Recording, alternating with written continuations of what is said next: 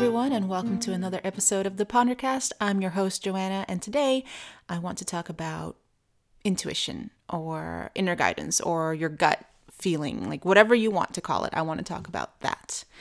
Uh, today's episode will be a little bit different because um, usually when I record these episodes, I kind of just let it flow and I don't really prepare a lot for them. Uh, but for today's episode, I actually sort of wrote out um, what I'm going to say. Uh, and that's because I wanted to get my story timeline straight and my thoughts kind of straight. So if sometimes it sounds like I'm reading off of a piece of paper, uh, it's because I am.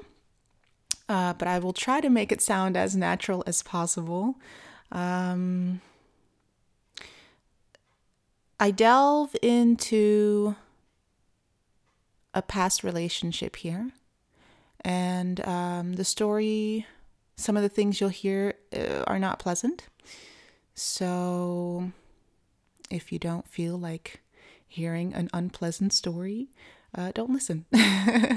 uh, it does have a, a good ending, though. Uh, so, or at least I think it does. So, um, yeah, you can choose. Up to you. So here we go.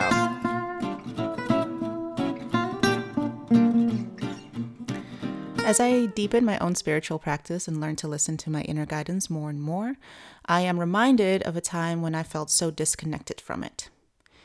I used to not know how to trust it, and that's mostly because I wasn't listening to it.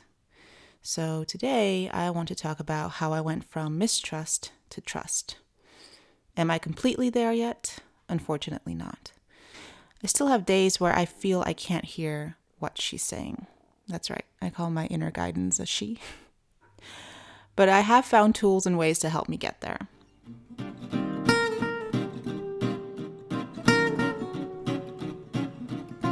Let's backtrack to Amsterdam 2008. I was in a relationship with a guy that I had had an instant attraction to when I first saw him. I don't know why this attraction was so strong, but I liked him a lot. Like, like, uh, you could say I was kind of obsessed with him. Uh, he used to work near my apartment, and I would walk my dog around where he would work in the hopes that he would come out and say hi. I was way too shy to go in there and talk to him myself, so I was hoping that my dog would kind of do most of the work, and um, uh, eventually he he did come out and so we started talking and we got to know each other. And I remember feeling so freaking like amazing that he had finally started talking to me. Uh, and that I was finally getting that attention from him as well. Uh, we started dating, and it was a mess. from the beginning, it was a big mess. He accused me of cheating on him after a few weeks of us being together. He was dead set on it. He was sure of it. He was so sure of it. I hadn't. I hadn't cheated on him, not at all. But this belief of his colored our entire relationship. And it should have been a red flag. It probably did appear as a red flag, but I ignored it. I don't know why. I think the fact that I had wanted him so frickin' badly and finally had him made me turn into a mode of like, don't lose this, don't lose what you've just gotten, right? I had somehow convinced myself that my worth was tied to him. Shit. I had somehow convinced myself that my worth was tied to him. Ah, this is a revelation that I'm coming to now as I talk about this. Um, so I had somehow convinced that my worth was tied to him, and I think he's figured he figured that out as well. Uh, he used to make sure I would feel worthless, saying things like I was lucky that he liked me because who could love a slut like me, or that I'm ugly and that I should consider myself lucky that at least he's with me. Uh, he found ways to keep me confused, saying that uh, at the party where this alleged cheating had happened. Uh, if I had been drinking at this party, then there's no way that I could be 100% certain that I didn't cheat on him. And uh, the more he would tell me that story, I the more I would start to doubt myself. So I used to start doubting whether I actually had or hadn't cheated on him. So I every time I ignored my own truth, I took a step away from myself. Our relationship never got better. In fact, it only got worse. After months of emotional and mental abuse, the guy also became physically abusive. I remember the very first time he became physical. It was in my old apartment on the Rozenstraat. It was someone's atelier that they were also renting out as a living space. Sun was shining through the windows.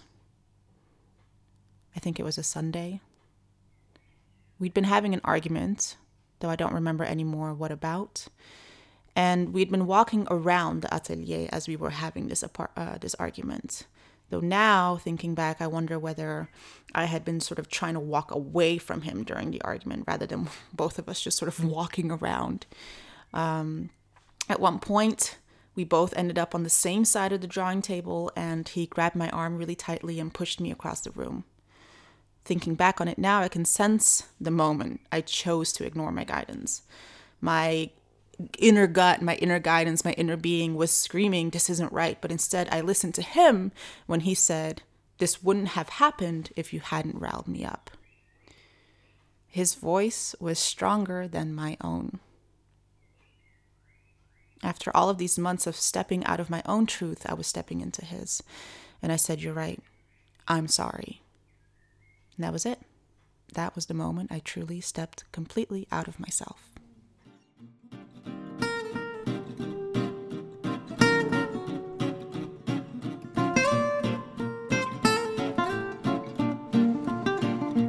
I wish I could say that I wasn't in that relationship for very long, but I think after we'd been dating for a year, that's right, I stay in this relationship for almost four or five years.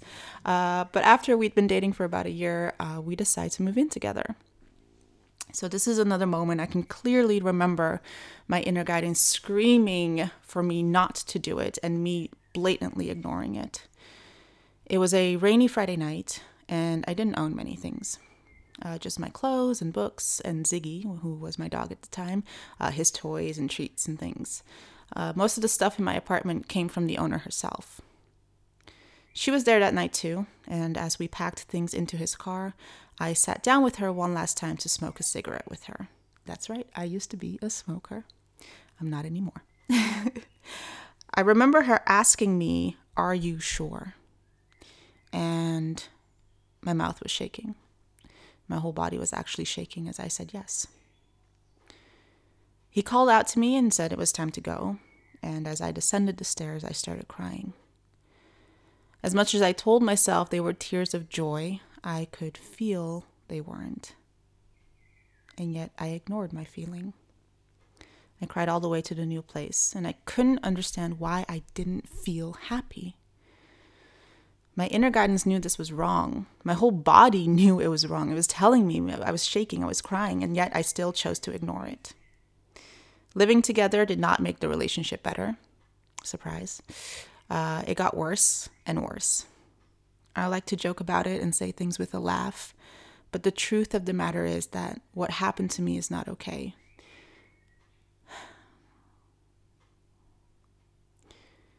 It's not okay to have been locked out in your underwear on the balcony in the middle of winter until he decided that I had learned my lesson. It's not okay to have a chopping knife thrown at me. It's not okay to rip my clothes off my body. It's not okay to have my hair pulled, my throat choked, my back kicked. It's not okay to break my laptop. It's not okay to throw my phone across the room. It's not okay to throw me across the room. It's not okay to make me have sex with you, and it's not okay to say I disgust you. It's not okay to say I'm a cheating slut. It's not okay to say I'm ugly and worthless and useless and I'll never satisfy you. It's not okay to keep me from my friends and family. It's not okay to give me the silent treatment. It's not okay to make me believe that I could have avoided all of this if I just hadn't riled you up. It's not okay. But it is what happened. With every argument, with every abuse, I stepped further and further out of myself. Until around 2012, when I didn't care whether I lived or not. I went through a period of taking a lot of risks to my well being. I would go drinking immediately after work, knowing he wouldn't be home for a few hours. I would get drunk, like really drunk.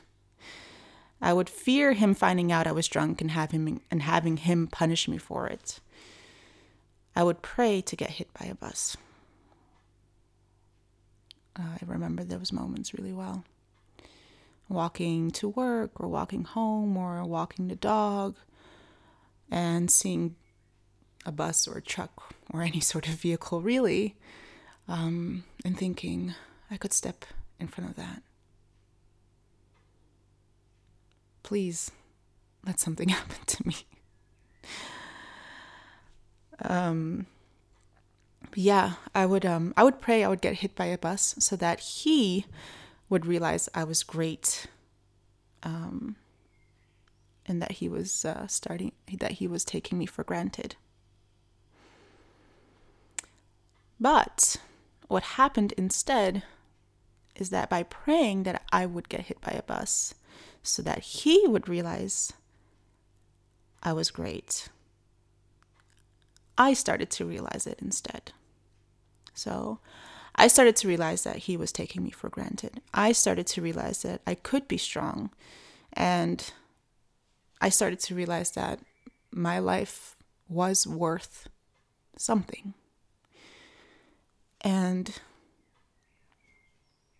that tiny realization was all I needed to decide that this, what I was going through, wasn't worth it. It wasn't worth the unhappiness that I was feeling and the disconnect and the hate.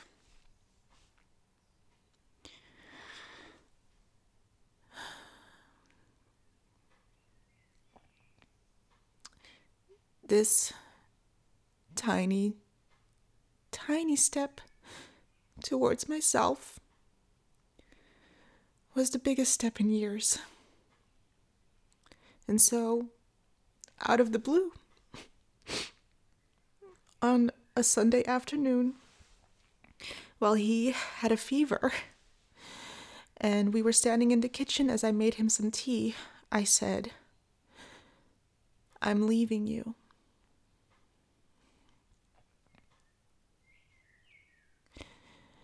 And in his weakened state, he said, When I get better, I'll make it up to you. But I didn't care anymore. I didn't care anymore about what he did or didn't do, so I said no. And he said, Well, then, in that case, you can leave immediately. So I gathered up all of the things I could possibly carry in a suitcase and I headed out. After years of turmoil in my head and in my heart. That Sunday afternoon was the calmest I'd ever felt. I didn't cry. I didn't feel afraid. And it's because I had taken a step back into my own power. I was slowly making space again for my own truth and my own inner guidance, not someone else's.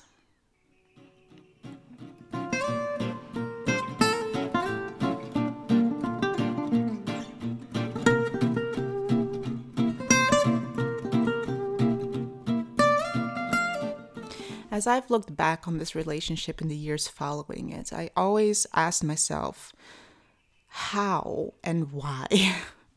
how is it possible that I fell into this relationship? How is it possible that I stayed in this relationship? Why did I stay in this for long? Why did I fall in love with someone like that?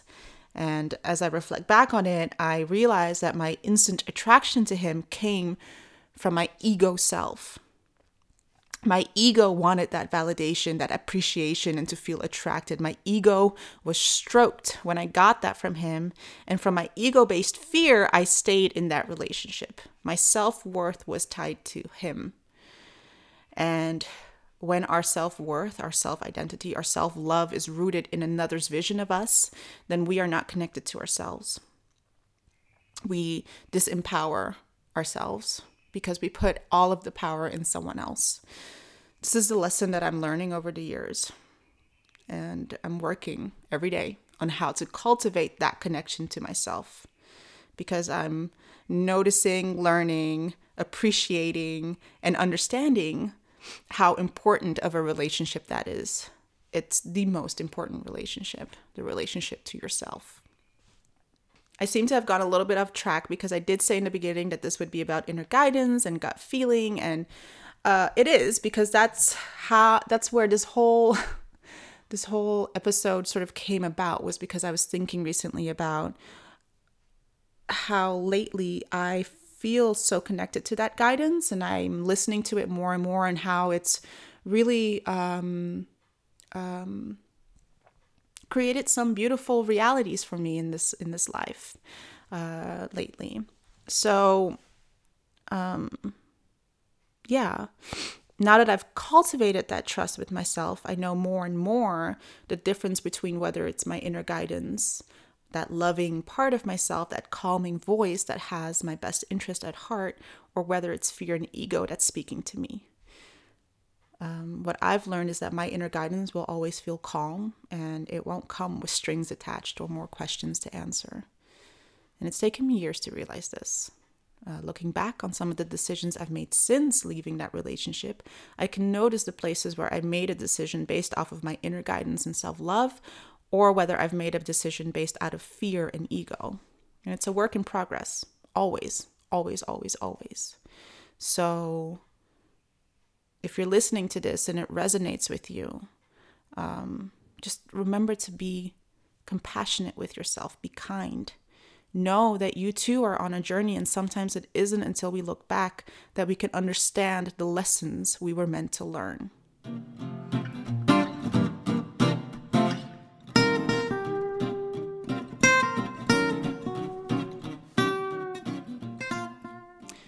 As always, thank you for listening. If you've enjoyed this episode or the podcast, please share it with a friend. And if you haven't already, subscribe on your favorite podcasting platform. Thank you and see you next time.